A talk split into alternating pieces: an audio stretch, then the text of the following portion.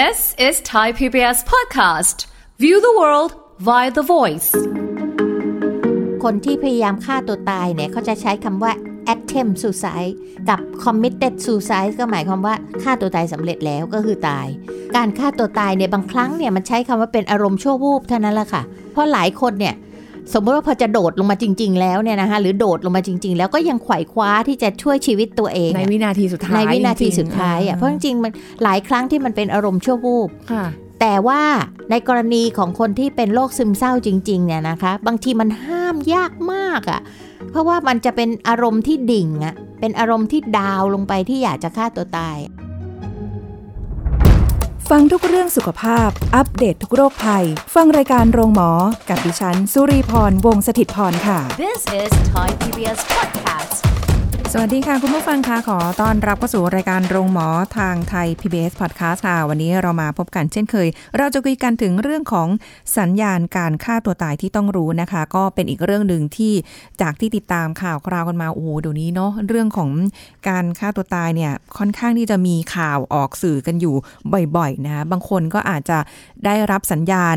ที่เตือนมาบางคนอาจจะแบบรู้แหละ แต่ว่าคิดว่าไม่นะคะ ก็จนกระทั่งเกิดเหตุการณ์ที่ไม่คาดคิดเกิดขึ้น แล้วก็เกิดความสูญเสียในครอบครัวหลาย ๆ ครอบครัวกันขึ้นมา วันนี้ก็เลยอยากจะเอาเรื่องนี้มาคุยกันนะคะ ว่ามีอะไรบ้างที่เราต้องรู้ เราจะคุยกับผู้ช่วยศาสตราจารย์ ดร จันวิพาดิโลกสัมพันธ์ ผู้ทรงคุณวุฒิมหาวิทยาลัยราชภัฏบ้านสมเด็จเจ้าพระยา ผู้เชี่ยวชาญด้านความสัมพันธ์และครอบครัวค่ะสวัสดีค่ะอาจารย์ค่ะค่ะ สวัสดีค่ะ สวัสดีค่ะท่านผู้ฟังทุกท่านค่ะ เป็นเรื่องที่ต้องเรียนรู้กันค่ะอาจารย์หลายๆเคสคือ มีสัญญาณมาบอกค่ะนะ เป็นระยะระยะค่ะแต่บางทีก็ไม่ละมั้งคนคนรอบข้างเนี่ย มักจะเป็นคนที่เสียใจที่สุด เอาค่ะอย่างนี้ละกันหลังจากเหตุการณ์นี้เกิดขึ้นหรือใช้คำว่าสำเร็จนะคะแล้วพอมองย้อนคือในกลับการมาฆ่าตัวตายเนี่ยเขาจะทางการแพทย์เนี่ยเขาจะให้คำไว้สองคำคือพยายามฆ่าตัวตาย กับฆ่าตัวตายสำเร็จแล้วม นึกออกไหมฮะ มันจะเป็นเอ่อภาษาแพทย์ก็คือ committed suicide ค่ะกันฮะ ก็คือเออสองอันเนี่ย มันต่างกัน เพราะฉะนั้นคนที่พยายามฆ่าตัวตายเนี่ย พยายามแล้วพยายามอีก พยายามแล้วพยายามอีกนะคะ กับคนที่ฆ่าตัวตายสำเร็จเนี่ย คนที่ฆ่าตัวตายสำเร็จแล้วเนี่ย คนที่ได้รับผลกระทบเยอะก็คือคนรอบข้างนะคะค่ะเช่นเพื่อน สนิทเอ่อ ครอบครัวหรืออะไรเงี้ยนะคะเพราะคิดว่าทำไมฉันไม่ไปหาเขานะทำไมเขามีสัญญาณมาแล้วฉันไม่ไปช่วยเขานะทำไมอย่างนั้นอย่างนี้อืมนะคะมันจะเป็นรู้สึกความผิดเอ่อรู้สึกใช่ผิดเนี่ยไปตลอดเลยค่ะนะคะ ซึ่งการฆ่าตัวตายเนี่ยบางครั้งเนี่ยมันใช้คำว่าเป็นอารมณ์ชั่ววูบเท่านั้นแหละค่ะนะคะเพราะหลายคนเนี่ย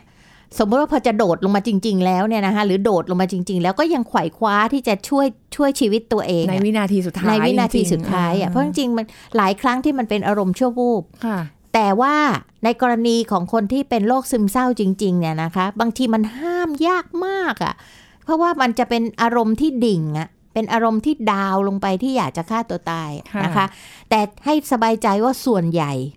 ส่วนใหญ่มันก็มักจะเป็นในเรื่องของอารมณ์ชั่ววูบหรือ บางทีนะคะไม่ได้ตั้งใจที่ไม่ได้หรอกตั้งใจอะไรอย่างงี้ซึ่งถ้าเราสังเกตดีๆ แล้วเราช่วย supportค่ะหรือดึงเขานะคะที่จะไปรับการบำบัดจิตใจที่คิดจะฆ่าตัวตายให้ลดลงลดลงเรื่อย ๆ เนี่ย ก็จะทำให้เขาใช้ชีวิตที่ดีต่อมาได้มันนะต้องคะมันต้องมีซึ่ที่งมาที่ไปเนอะใช่ค่ะ ซึ่งโดยสถิติเนี่ยนะคะ ที่เขาสำรวจเอาไว้ล่าสุดเมื่อปี 2561 เนี่ย พบว่ามีคนที่ฆ่าตัวตายสำเร็จใน ประเทศเราเนี่ยนะคะถึง 4,000 กว่ารายนะคะ แล้วก็เป็นผู้หญิงโทษค่ะเป็นผู้ชายมากกว่าผู้หญิงนะคะ โดยทั่วไปค่ะ อันนี้ประเทศเรานี่ถือว่าน้อยเนาะบางประเทศเนี่ยเขายังเยอะกว่านี้มากเลยนะคะ โดยเฉพาะ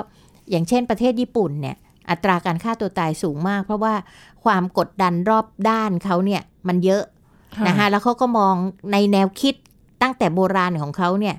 การฆ่าตัวตายก็บางครั้งก็ถือเป็นเกียรติยศหรือเป็น ในเรื่องของศักดิ์ศรีอะไรเคยได้ยินใช่ไหมคะอ๋อเช่นในเรื่องของการฮาราคิรีอะไรพวกเนี้ยนะคะ อันนี้ก็เป็นแนวเอ่อเขาเรียกว่าอะไรคะพื้นฐานของวัฒนธรรมมา อาจารย์คะแล้วคำว่า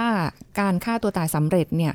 คือมันได้มีการพยายามฆ่าตัวตายในครั้งเออไม่ใช่สิฆ่าตัวตายในครั้งเดียวแล้วสำเร็จเลย หรือว่าแบบในที่สุดอ๋อไม่พยายามค่ะอะไรที่เขาก็สำเร็จเขาใช้คำว่าอย่างคนที่พยายามฆ่าตัวตายเนี่ยเขาจะใช้คำว่า attempt suicide คือพยายามฆ่าตัวตาย กับ committed suicide ก็หมายความว่าฆ่าตัวตายสำเร็จแล้วก็คือตาย ซึ่งบางคนอาจจะทำทีเดียวตายเลยอ๋อนะคะ เช่นคนที่รู้เรื่องยกตัวอย่างนะคะ เราเคยคุยกันเล่น ๆ ว่าคนเป็นหมอเป็นพยาบาลเนี่ยรู้วิธีตายเยอะมากเลยค่ะถ้าฆ่าตัวตายแล้วฆ่าตัวตายไม่สำเร็จเนี่ยอายเขาแย่เลยอ๋อนึกออกไหมคะค่ะนะเพราะมันมีวิธีเยอะแล้วมันอยู่ใกล้ยาใกล้สาร อะไรที่จะมันจะเอามาใช้ได้เยอะแยะค่ะค่ะนะคะ แต่คนที่พยายามฆ่าตัวตายเนี่ยเช่นกินกินยา เข้าไปหรืออะไรไปโดยคนทั่ว ๆ ไปนะคะ มันก็ล้างท้องได้อะไรได้ หรือบางคนผูกคอตายแล้วเชือกก็ขาดอีกอะไรเงี้ยเชือกมันค่ะรับน้ำหนักไม่ได้อะไรเงี้ยนะคะ คือไม่สำเร็จเนี่ยเขาก็ใช้คำว่าเป็นพยายามอ๋อเป็นคำฆ่านี้ตัวตายไม่ได้เท่านั้นแบบว่าพยายามมาจนในที่สุดสำเร็จมันมันอ่ามันมันแยกพาร์ทค่ะกัน แต่คนที่พยายามบ่อยๆ ในในที่สุดสำเร็จก็มีค่ะค่ะ หรือเราจะพบว่าบางคนเนี่ยแกล้งฆ่าตัวตาย แกล้งพยายามฆ่าตัวตาย เพื่อเรียกร้องความสนใจก็มี แล้วเผลอๆก็ตายไปเองก็มีโอ้ย คืออืมคือคือพยายามไง แต่ว่าเหมือนกับจะเรียกร้องความสนใจ เช่นยกตัวอย่างนะคะ มีเคสของดาราต่างประเทศนะคะดาราต่างประเทศคนหนึ่งที่โทรตามแฟนค่ะแล้วก็บอกว่าเนี่ยฉันกำลังพยายามจะฆ่าตัวตายแล้วอ๋อแล้วก็เปิดแก๊สไว้ค่ะแต่ปรากฏว่าแฟนเข้าตึกไม่ได้นะเพราะรอปภไม่ให้เข้า ปรากฏว่าขึ้นไปช้าเกินไปเอ้าอ่า เธอเปิดแก๊สในห้องครัวนะคะ ปรากฏว่าค่ะขึ้นไปไม่ทันผู้หญิงตายจริงเอ้าๆอย่างนี้เป็นต้นก็มีโอ้เคสอย่างนี้ขึ้นมาก่อนค่ะเพราะนั้นบางครั้งก็เจอบางคนที่ฆ่าตัวตายเพื่อเรียกร้องความสนใจ แต่ไม่ได้กะตายจริงค่ะนึกออกไหมคะ ก็มีอยู่นะคะมันมีหลายแบบแต่อย่างไรจงๆก็ตามคนเราเนี่ยแหมลองมันทำร้ายตัวเองอะเนาะมันก็ต้องมีจิตใจที่เข้มแข็งประกาศประมาณนึงแหละนะคะค่ะค่ะเพราะฉะนั้นสัญญาณการฆ่าตัวตายเนี่ยนะคะ ถ้าเราพูดถึงสัญญาณมันจริงๆเนี่ยมันอาจจะเกิดขึ้นแบบฉับพลันก็ได้ เกิดเดี๋ยวนั้นทำเดี๋ยวนั้นนะคะกรณีที่เพิ่งเป็นข่าวเร็วๆเนี้ยที่พ่อไปขับรถชนคนตาย แล้วก็เลยมาเผาตัวเองกับเผาลูกตายอ๋อเคยได้ยินใช่ไหมคะใช่ค่ะนะคะ มันก็เป็นแบบฉับพลันเลยไม่มีใครขวางเลย เกิดขึ้นเดี๋ยวนั้นทำเดี๋ยวนั้นค่ะกับประเภทที่ค่อยๆเกิดขึ้นนะคะมีเป็นระยะระยะพอคิดเอ๊ะจะทำดีไหมเอาสองสามวันต่อมาอะคิดอีกพยายามอีกอะไรอย่างเงี้ยนะคะ หรือระยะเวลาของความรู้สึกเนี่ยมันจะแตกต่างกันในแต่ละคนค่ะนะคะเช่นบางคนในตอนเนี้ยมีความรู้สึกน้อยใจมากเสียใจมาก ฉันตายตายไปเลยนะคะอืมแต่เมื่อทอดระยะเวลาผ่านไปผ่านไปไอ้อารมณ์เนี่ยมันก็ค่อยๆ ดาวน์ลงดาวน์ลงดาวน์ลงดีค่ะขึ้นเรื่อยๆเรื่อยๆเรื่อยๆนะคะไอ้อารมณ์อยากตายหรือความรุนแรงของอารมณ์ตรงนั้นน่ะมันก็ค่อยๆลดลงลดลงนะคะ หรือก่อนที่จะฆ่าตัวตายเนี่ยนะคะ เมื่อเกิดภาวะผิดปกติทางอารมณ์ในระดับรุนแรงเนี่ย บางคนก็จะฆ่าตัวตายเนี่ยจะมักมีสัญญาณออกมาสองด้านด้วยกันค่ะ คุณสุริพร มีสัญญาณออกค่ะมาอืมสองด้านนี้ก็คือด้านความคิดด้านอารมณ์ กับด้านพฤติกรรมค่ะนะคะ เราลองมาดูนะคะ ในแต่ละด้านจะมีอาการอย่างไรบ้าง สิ่งที่จะเกิดขึ้นก่อนก็คือด้านความคิดและอารมณ์นะคะ ก็จะมีเกิดขึ้นเมื่อต้องเผชิญกับความเครียด หรือความโศกเศร้าหรือปัญหาต่างๆนะคะ ยกตัวอย่างเช่น เคสที่อยู่กันสองคนแม่ลูก นะคะค่ะแล้วปรากฏว่าอยู่กันมาจนลูกสาวเนี่ยอายุได้ 30 กว่าแล้วล่ะ คุณแม่ก็เป็นคุณแม่เลี้ยงเดี่ยวมาตลอด แล้วเกิดคุณแม่เนี่ยมาเป็นมะเร็งเสียชีวิตค่ะลูกสาวซึ่งอยู่กับคุณแม่มาตลอด 30 ปีเนี่ยเธอมีความรู้สึกว่าเธอไม่อยากอยู่แล้วเป็นการสูญเสียเป็นความเศร้า และฉันจะอยู่กับใคร ฉันจะอยู่ได้ไงโดยไม่มีแม่ค่ะขอตายตามดีกว่า อะไรอย่างนี้แล้วกันนะคะเพราะฉะนั้นเนี่ยบางทีมันเผชิญกับความเครียด ความผิดหวัง อกหักรักคุดอะไรเงี้ย หรือความเศร้าหรือปัญหาต่างๆ ที่มันเข้ามารุมเร้าเนี่ยมันก็จะเริ่มตั้งแต่มีอารมณ์ที่เปลี่ยนแปลงไปนะคะ เช่นอ่อนไหวง่าย ร้องไห้ง่าย วิตกจังกังวลมากนะคะ บางคนร้องไห้ไม่หยุดเลย หรือดิ่ง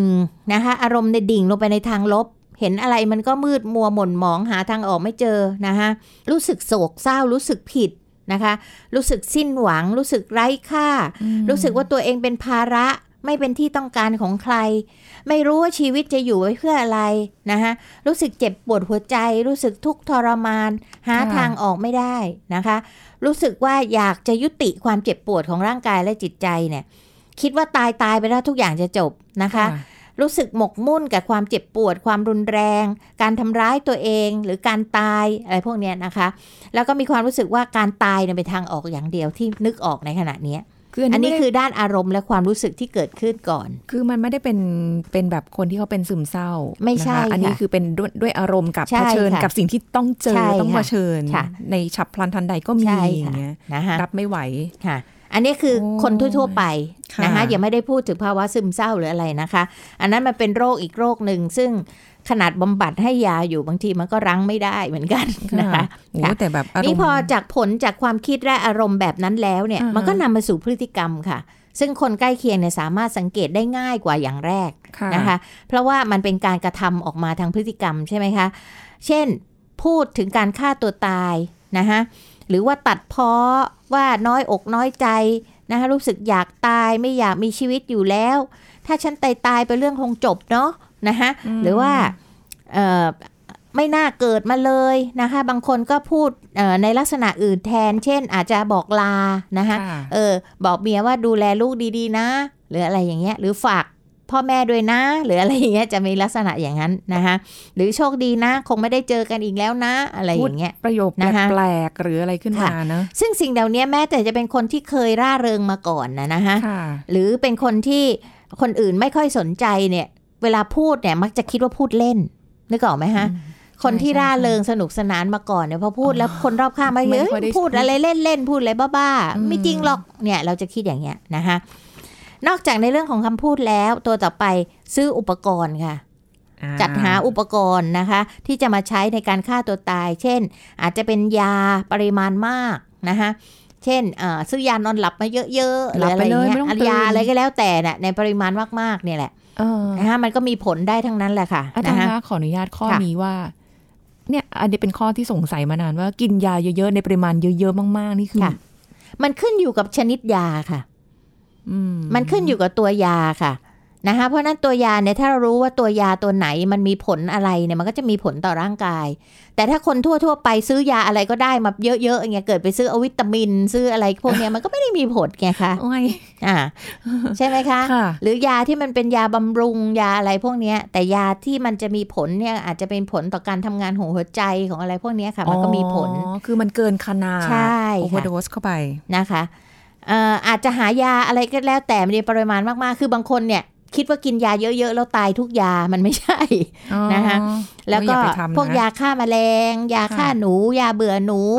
หาเชือก หามีด หาปืนอะไรก็แล้วแต่มีอุปกรณ์มาละนะคะเออที่มันจะเป็นอุปกรณ์ที่จะมาใช้ในการฆ่าตัวตายค่ะนะคะ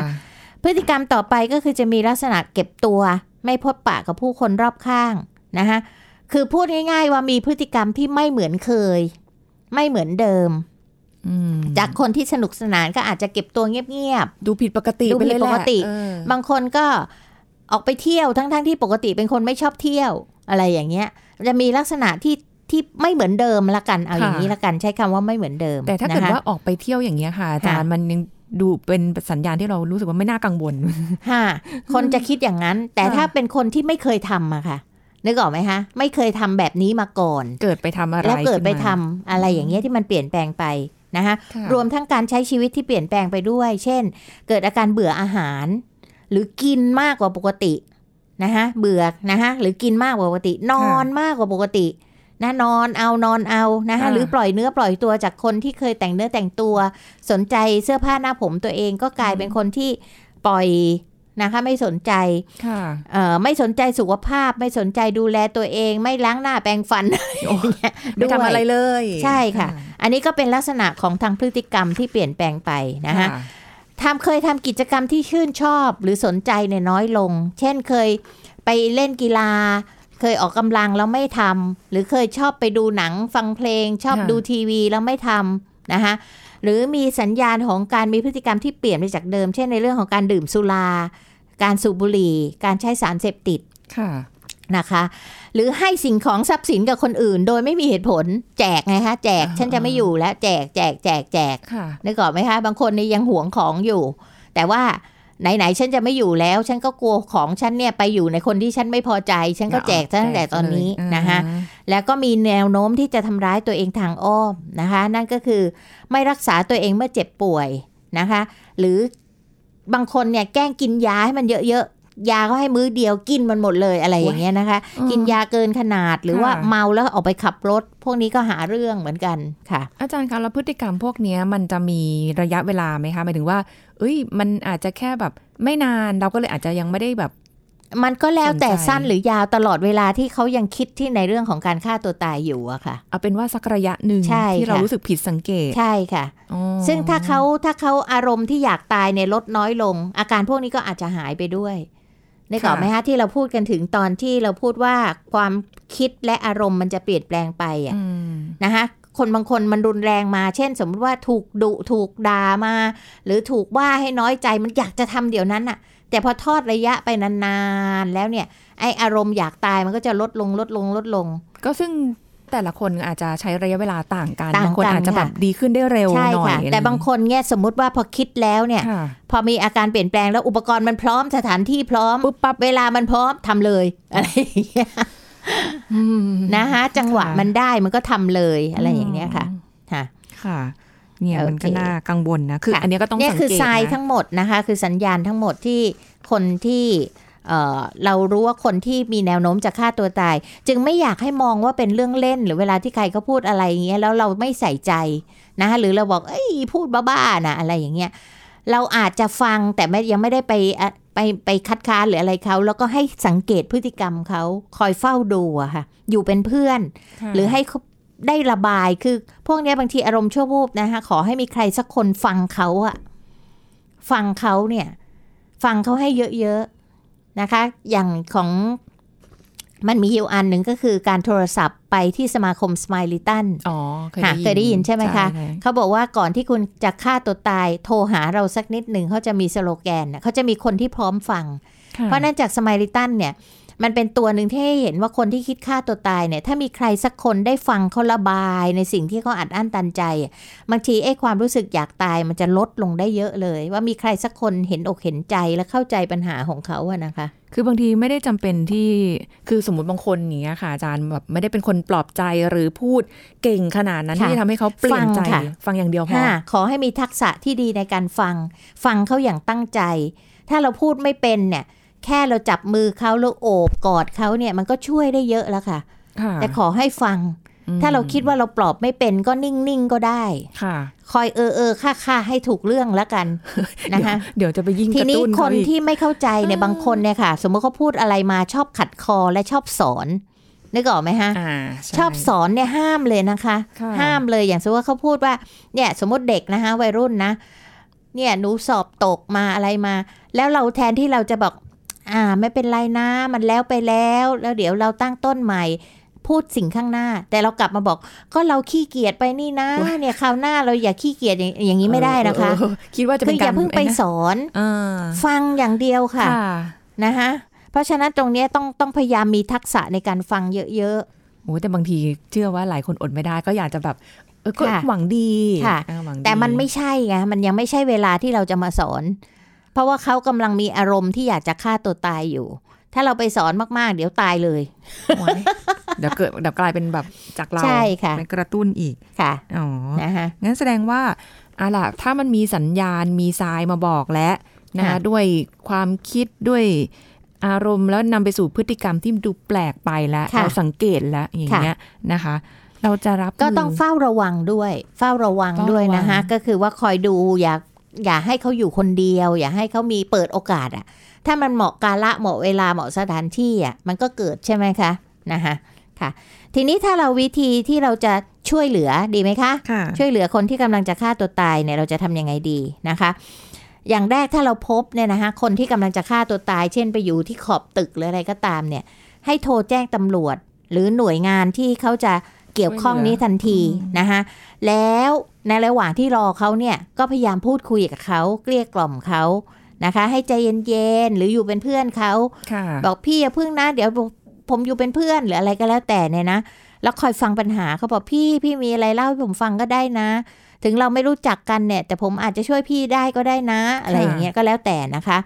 หรือว่าถ้าเรารู้จักหรือเราเห็นอุปกรณ์อะไรอยู่ใกล้ๆเขาเนี่ยให้เก็บเอาทิ้ง นะคะสิ่งของที่จะใช้ฆ่าตัวตายเนี่ยให้พ้นจากบริเวณนั้นให้ออกไปนอกสายตาเลยอะไรเลยอย่างเงี้ยค่ะอืมนะคะ เช่นเห็นเขาถือเชือกมาเงี้ยถ้าแย่งเชือกจากมือเขาได้ก็แย่งไปก่อนหรืออะไรอย่างเงี้ยนะคะ แต่ไม่ถึงก็ต้องชกต่อยอะไรกันนะ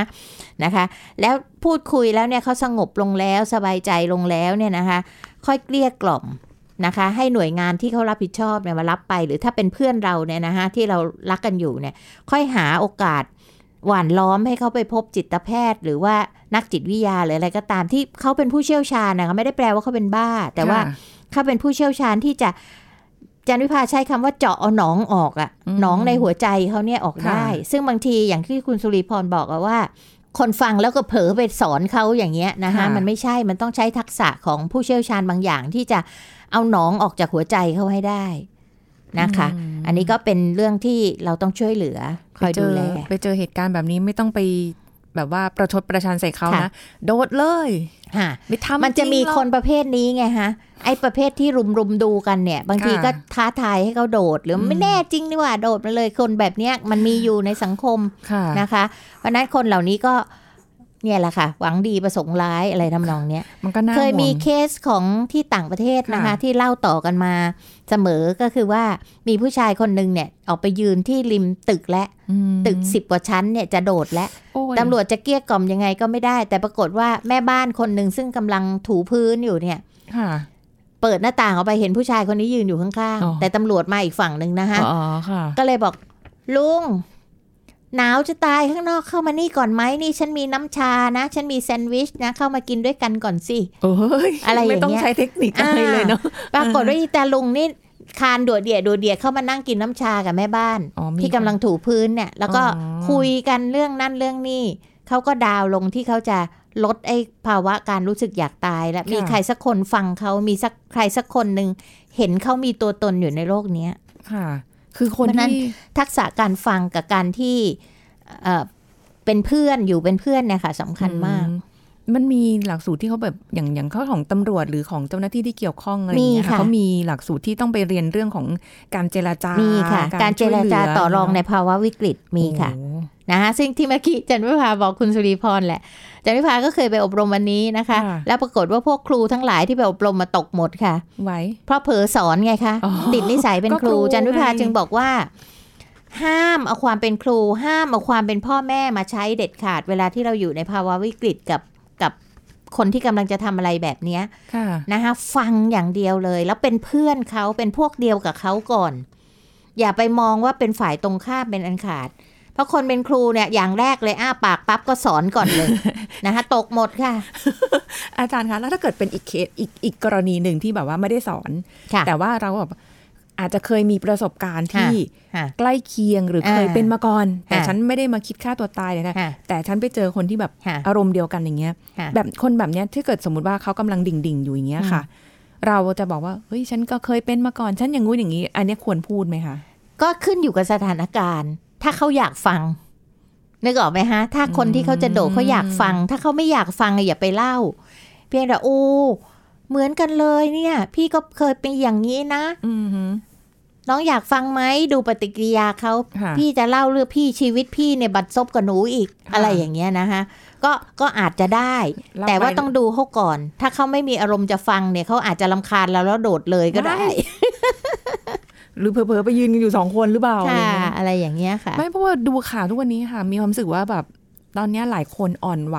ใช่ค่ะง่ายมากในการใช่ที่ค่ะจะแบบเออคือคนในโลก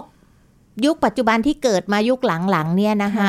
ไม่ได้ถูกเติบโตหรือว่าไม่ได้ถูกเติบโตและถูกฝึกฝนในเรื่องของความอดทนด้านจิตใจค่ะทุกอย่างมันสะดวกสบายหมด แล้วคนรุ่นพ่อรุ่นแม่ก็เสิร์ฟโลกมากเกินไปอืมนึกออกไหมฮะจนเด็กเนี่ย ความอดทนมันน้อยกว่าคนรุ่นรุ่นพ่อรุ่นแม่รุ่นปู่ย่าตายายมากค่ะทั้งทางด้านร่างกายและจิตใจค่ะ เอาตั้งแต่เกิดขึ้นมาเลยเนี่ย พี่น้องพ่อแม่รุ่นปู่รุ่นย่าเนี่ยสิบคนสิบกว่าคนค่ะแล้วก็ลงมาเหลือเจ็ดคนแปดคนหกคนห้าคนสี่คนจนถึงรุ่นเขาในลูกคนเดียวหรือสองคนอย่างมากค่ะ เพราะนั้นในครอบครัวที่ลูกเยอะๆเนี่ยมันต้องแบ่งปัน มันต้องมีการอะไรคะอยู่ด้วยกันด้วยด้วยคนอยู่เยอะๆอะเนาะมันก็ต้องมีการกระทบกระทั่งเนี่ยมันก็จะต้องมีความอดทน จะต้องมีความยอมกัน แต่การที่เป็นลูกคนเดียวเนี่ย เคยแต่ได้ได้ได้ได้ได้ค่ะนึกออกไหมฮะอืมไม่เคยที่จะไม่เจอคำว่าไม่ได้ พร้อมกับค่ะพ่อแม่ที่รักลูกเนี่ยก็จะเสิร์ฟลูกซะส่วนใหญ่อืมันทำให้ความอดทนของเด็กในยลดลงลดลงลดลงเรื่อยค่ะ ก็เป็นส่วนๆถ้วยนึ่แห่งความอดทนน่ะจะนึกว่าค่ะใช้คำว่าถ้วยแห่งความอดทนมันถ้วยที่เรามีอยู่น้ในตัวเราคนละค่ะถ้วยเนี่ยค่ะค่ะ คนรุ่นเก่าจะมีถ้วยใบใหญ่มากนะคะ มีความอดทนมากกว่า เรียกว่าไม่ใช่ถ้วยเป็นหม้อเลยอะถึงว่าว่าถึงว่า หลังๆมาได้ยินได้ยินเสมอว่าเราต้องฝึกเด็กค่ะให้สิ่งรู้เหจักล่าคนี้วามมันขึ้นกับความอดผิดทนหวังค่ะอดทนค่ะกัต้บองฝึสิ่กงที่ฝเจนอใช่ เพราะมันมันไม่ใช่ความอดทนทางด้านร่างกาย เท่านั้นเป็นความอดทนทางด้านจิตใจ เอาง่าย ๆ เดี๋ยวนี้คอยเป็นไหมคะอืมคอยไม่เป็นนะคะอยทุกอย่างต้องเร็วนะคะ ต้องสปีดเร็วสุดนะคะ ค่ะค่ะอุ้ยเจอไฟแดงอ่าจริงจริงๆไม่กี่วิหรอกรวมแต่หูค่ะตั้งหลายนาทีเนี่ยมันเลยหัวร้อนเร็วไงคะรีบ รีบไปหมดทุกอย่างเลยค่ะนะคะ ก็เอาเป็นว่ายังไงถ้ามีสัญญาณอะไรที่ผิดปกติ อย่าลืมค่ะสังเกตกันค่ะนะคะ แล้วก็อ่าถ้าเกิดสมมุติเราอาจจะช่วยเหลืออะไรไม่ได้ ลองปรึกษาหน่วยงานค่ะเจ้าหน้าที่ที่เขามีความเชี่ยวชาญค่ะในด้านนี้นะคะเข้าแล้วมาก็ช่วยเหเตืลือนอผู้เอ่อที่อยู่รอบข้างให้ช่วยกันเฝ้าระวัง เช่น ครอบครัวหรือค่ะเพื่อนหรืออะไรอย่างเงี้ยค่ะอย่าละเลยสัญญาณเหล่านั้นนะ ถึงแม้ว่าเขาจะแค่ประชดประชันหรือแค่จะแบบ เรียกร้องความสนใจ แต่ว่ามันอาจจะเป็นสัญญาณนั้นที่ไม่ได้ตั้งใจจะให้ค่ะเกิดมาแล้วมันเกิดได้ค่ะนะคะอะขอบคุณอาจารย์จันวิภาค่ะค่ะ ยินดีค่ะ สวัสดีค่ะ หมดเวลาแล้วค่ะ คุณผู้ฟังคะพบกับรายการโรงหมอได้ใหม่ครั้งหน้านะคะ ขอบคุณที่ติดตามรับฟังค่ะ พบกันใหม่ค่ะ สวัสดีค่ะ This is Thai PBS Podcast เมื่อมีอาการปวดบริเวณคอสะบักไหล่และร้าวลงแขน สาเหตุเกิดจากอะไร วินิจฉัยยากแค่ไหน ดรนายแพทย์จตุพลคงถาวรสกุล แพทย์ผู้เชี่ยวชาญด้านกล้ามเนื้อกระดูกและข้อมาบอกให้รู้ครับ ฟังไว้ดีๆนะคนไข้ที่มีอาการปวดคอแล้วก็ปวดไหล่ทั้งคู่นะ เราจะแยกเอ็นไหล่อักเสบกับหมอนรองกระดูกคอเสื่อมได้อย่างไร อาการถ้าเป็นหมอนรองกระดูกคอเสื่อม มันจะปวดจากสะบักล้าววิ่งลงไปจนถึงไหล่นะฮะแล้วก็ไปจนถึงประมาณครึ่งแขน เพราะว่าหมอนรองกระดูกคออันระดับที่ 4 กับ 5 แล้วก็ 5 กับ 6 เนี่ย มันจะไปกดเส้นประสาทเส้นที่ 4 แล้วก็เส้นที่ 5 เมื่อมันกดเส้นที่ 4 กับเส้นที่ 5 ปุ๊บเนี่ย เส้น 4 กับ 5 มันจะวิ่งมาตรงแถวๆไหปลาร้าด้านหน้า กับตรงแขนครึ่งแขนนะฮะ ถ้าเป็นเส้นที่ 6 เนี่ย มันจะวิ่งไปตรงแขนล่าง เออ ถ้าเป็นกดอันที่ 6 หมูเลย หมอกระดูกเจอปุ๊บ อ๋อ ปวดไหล่ล้าวลงแขน อันนี้ง่ายอ๋อหรอแต่ถ้าเกิดปวดสะบักล้าวลงไหล่ ไอ้นี่ยาก เพราะว่าเราจะ เอ๊ะ หรือเขาเป็นไหล่เพราะไหล่มันก็ปวดสะบักได้ไงอ๋อถูกไหมมันอยู่ตรงแต่ถ้าเกิดมันใล้ๆปวดล้าวลงแขนปุ๊บอันนี้ง่ายเลย มันชัดเจนว่าคือตรงแขน อ่า มันไม่ใช่ไหล่แล้วเออไหล่เขาไม่เคยปวดแขนค่ะ หมอนรองกระดูกคอเนี่ย พอเวลาเราเอาแขนลงเนี่ยนะ นึกภาพหมอนรองกระดูกคอ มันกดเส้นประสาทอยู่นะ พอเรายิ่งเอาแขนแนบตัวเท่าไหร่ เส้นประสาทมันยิ่งตึงเท่านั้น พอเรายกแขนปุ๊บ ระยะของเส้นประสาทมันจะหย่อน เมื่อเส้นประสาทมันหย่อนอาการปวดมันจะดีขึ้นเพราะมันจะเหมือนกดน้อยลงสำหรับคนที่ปวดไหล่กับหมอนรองกระดูกคอเสื่อมเนี่ย แยกกันไม่ยากเลยนะฮะวิธีการแยกก็ให้ดูแพทเทิร์นของอาการปวด แต่สำหรับคนที่เขามีอาการปวดคอด้วยเนี่ย อันนี้ง่ายอยู่แล้ว เพราะเขาจะบอกเลยว่า ปวดคอล้าวลงไหล่อันนี้หมูเหมือนกันนะถ้าปวดคอล้าวลงไหล่อันนี้ก็หมอนรองกระดูกคอเสื่อมค่ะถ้าปวดไหล่ ล้าวลงแขน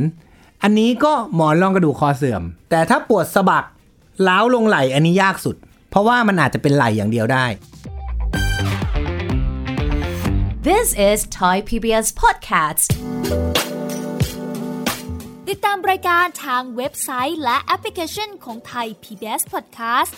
Spotify SoundCloud Google Podcast Apple Podcast และ YouTube Channel Thai PBS Podcast Thai PBS podcast. View the world via the voice.